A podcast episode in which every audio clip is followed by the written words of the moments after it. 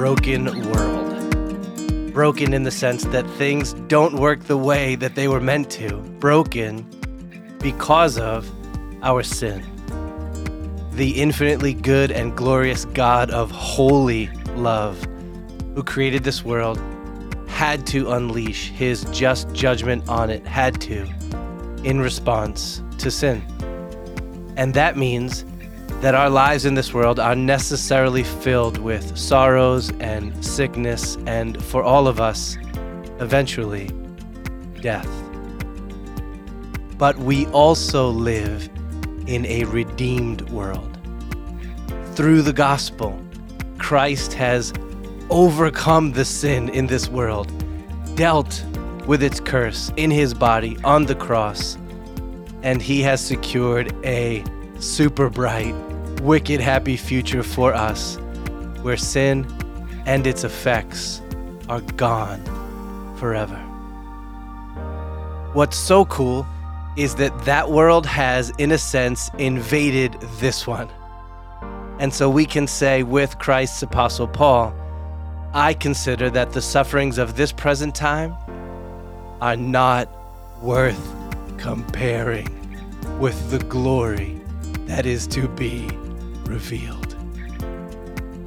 That gospel truth informs how we think about and engage with sickness, illness, physical struggle right now.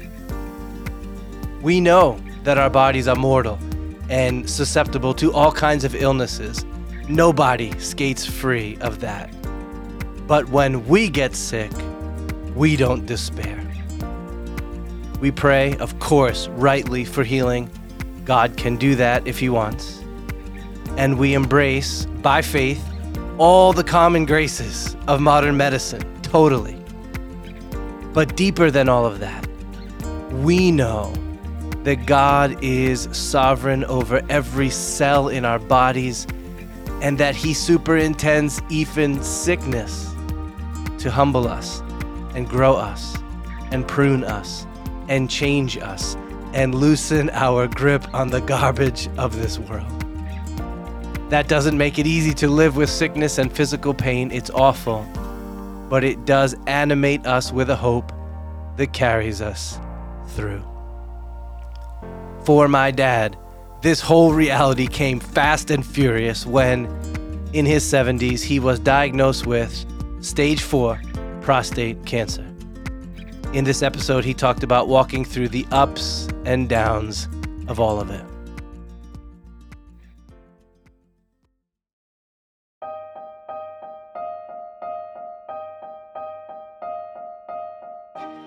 My dad, Glenn Cruz, was always spry. Even in his early 70s, he could throw the softball around with you, or climb up a ladder and help install a ceiling fan, or slide under the engine of his beloved 56 Chevy.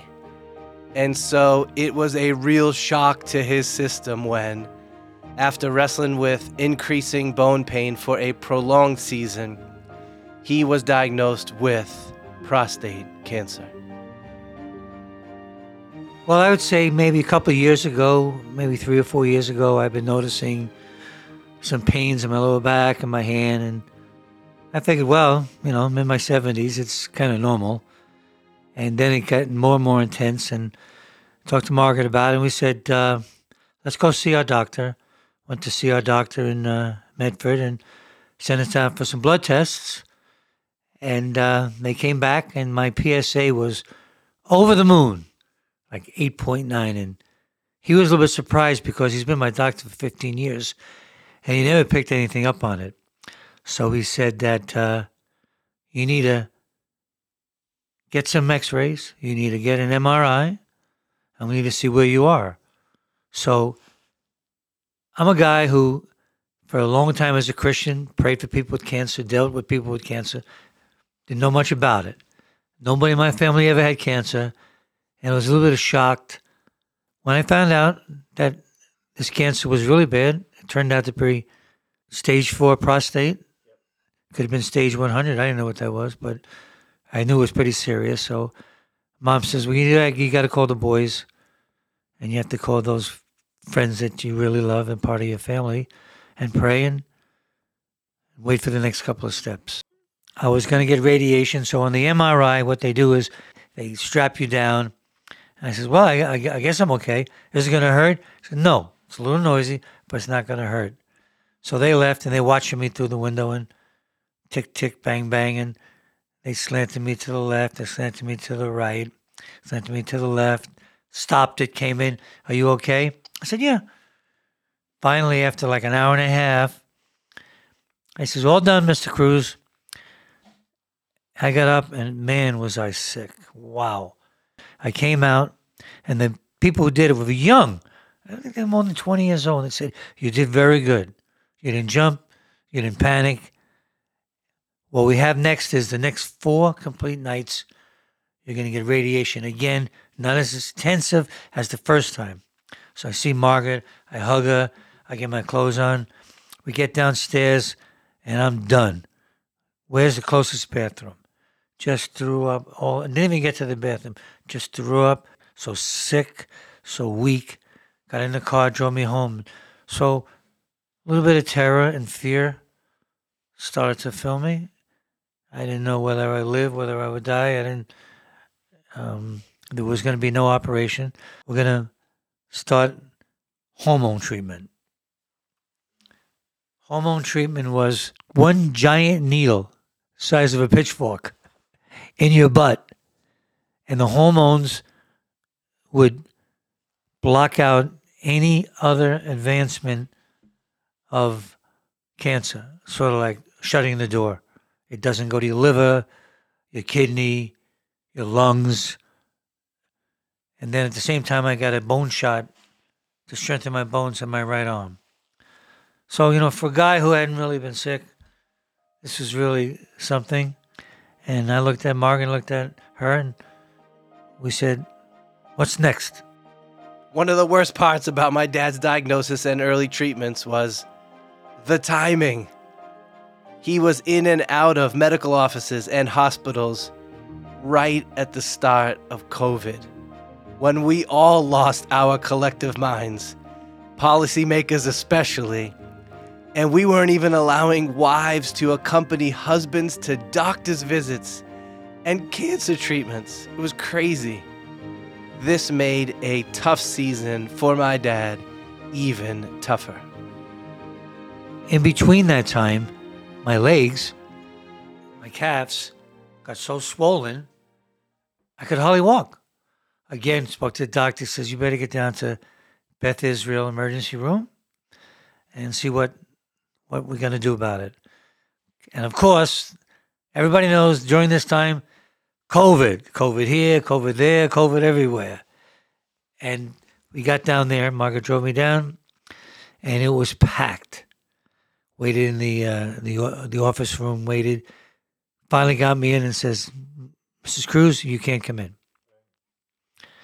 Got me in the back, one of the emergency rooms, in this little room in the back, and there I sat for 10 hours waiting to get over to the Beth Israel Hospital.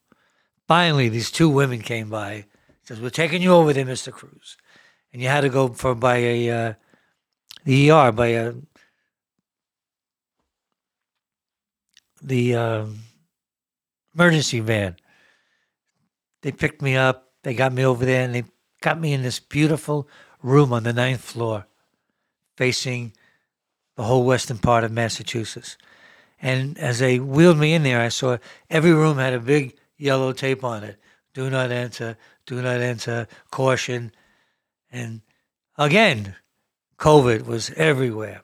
At the same time, Matthew, Margaret, and Callie were outside, and the only contact I had to them was either phone or a wave. And we're talking dead of the winter, COVID everywhere, and they're waving to me. I'm, I'm up in this room, just like waving to them. Everybody knows that medication has side effects. You've read it on the label, right? And it totally stinks. Hey, we're gonna fix this pain, but we're also gonna introduce a whole new set of other pains. Nothing was worse for my dad than when his hormone treatment or radiation, whatever it was, triggered a side effect of a ruptured hernia. So here we are, we're home, and I had like a suitcase full of medicine. I might also have my own drugstore, and uh, one was for this, one was for that, and I'd fill them out and take them out. But some medications didn't work with others, and before I got into the electrical union, I had a hernia. I was born with it, and uh, I had to have it operated to be physically ready for the electrical construction work. So somehow the medication must have moved in and around my body, and I was feeling tremendous pain down along my groin. And I don't know what it was, you know? But one night, I couldn't get it down. I was in the, you might as well shot me. I was just in such pain. I said, Margaret, call Matthew. He's like, oh, he's taking me to the emergency room or something. So he goes, uh, okay, he comes over. What's the matter? This is like 10, 11 o'clock at night. So I says, I got this hernia and I can't seem to get it down and it is killing me. Please call Suzanne.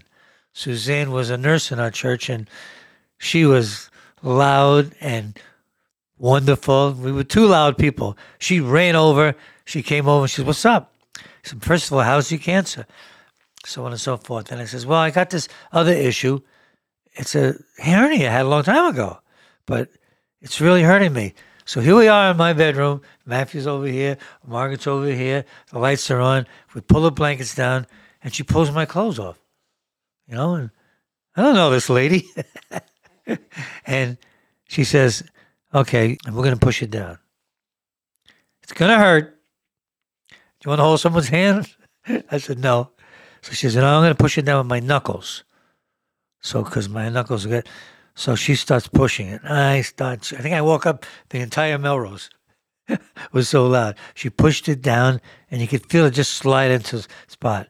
So with all the medication, cancer, working on getting better, fear here, at all the same time believing and trusting God that He was with me. She got the down. Then she says, "You need to go to the emergency room tomorrow as soon as you get, as soon as you can." We called up the doctor, told him. He says, "Okay, get yourself over there." Here we are again, COVID, top of everybody. Margaret gets me to the ER. Again, she's not allowed in. So all of this stuff I'm dealing with, it's like I'm a solo trip. Father, Son, Holy Spirit, and me. That's what it was. Margaret was never really allowed to be close. I mean, in all those cases, people who were suffering weren't allowed to have anybody close to them. Got into there, one hour, two hour, ten hours. I was in the emergency room in pain. Finally, this nurse walked by and somebody pushed me in the corner. She says, "I'm going to get you in the back of the room that's not used. I'm going to set you up with an IV." And she says, "I'm going to do you a favor. I'm going to give you a shot of morphine." She got me in the back and I had called up a Christian brother and I said, You need to pray for me that I get out of this and into a room. She gave me the morphine. She got me into the other room. And I don't know what happened because morphine is something they use in the army for soldiers. I woke up and I was in the room. The next day, doctors and nurses all around the room says, uh, We need to give you an operation, Mr. Cruz. Sign these papers. Been signing a lot of papers. And the nurse was so good, pepped me. And uh, the guy, everybody was saying, this doctor's good. Don't have any fear. He's worked on a lot of these cases.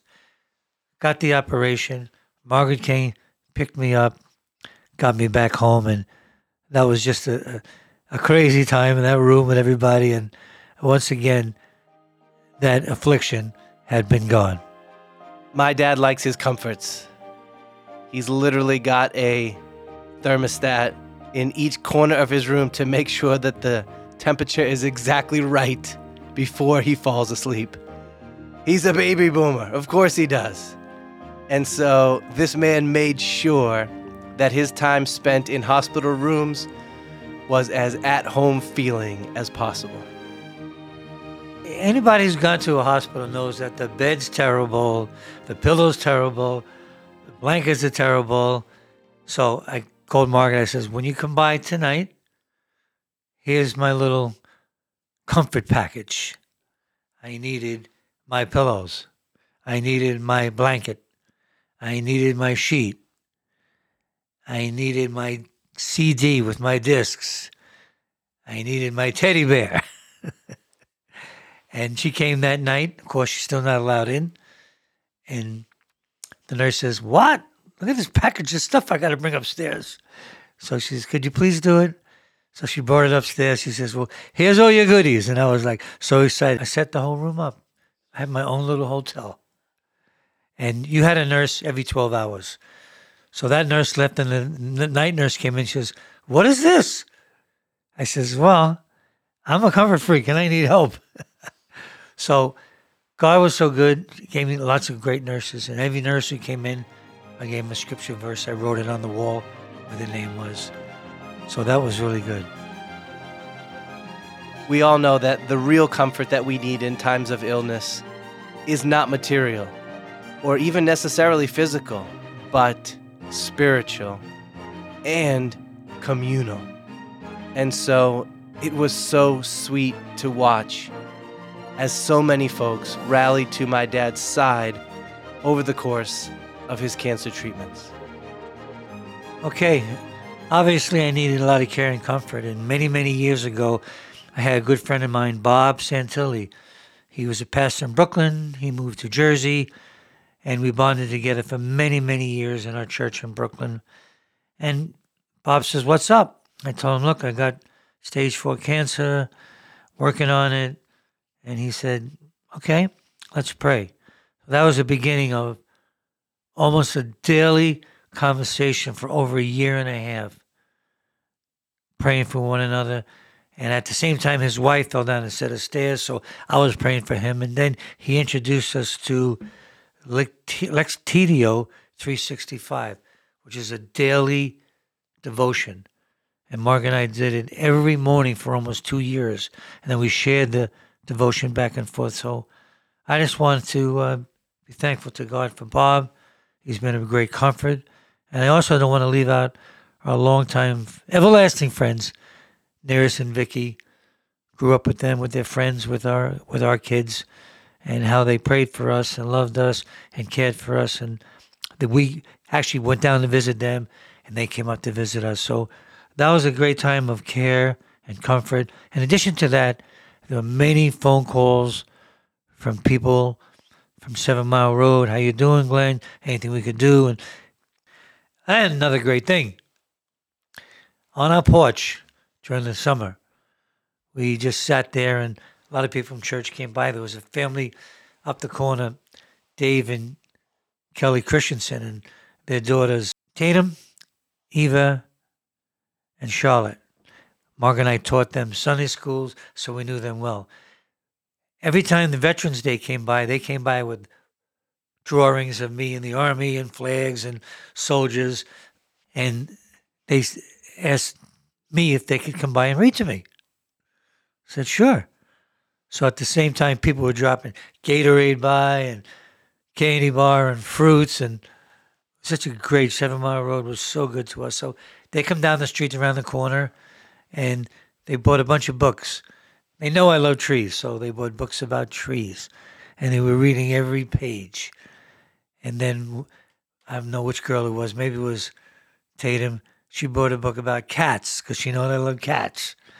And then the other one bought a book about other sets of animals. So we were sitting on the porch, and it was a great, as they spent time of their life sharing with me, reading. Margaret was over there in the corner crying. Their mother was crying, and they were practically all sitting on my lap. So that was a a real time of healing at that time, and uh, that God was so thoughtful that He would bring even the little kids. In Seven Mile Road, half the church is little kids. so that was really, really good, and uh, that helped a lot in my recovery. God is always at work for our good, even in allowing us to endure seasons of pain and sickness, even if that sickness is unto death.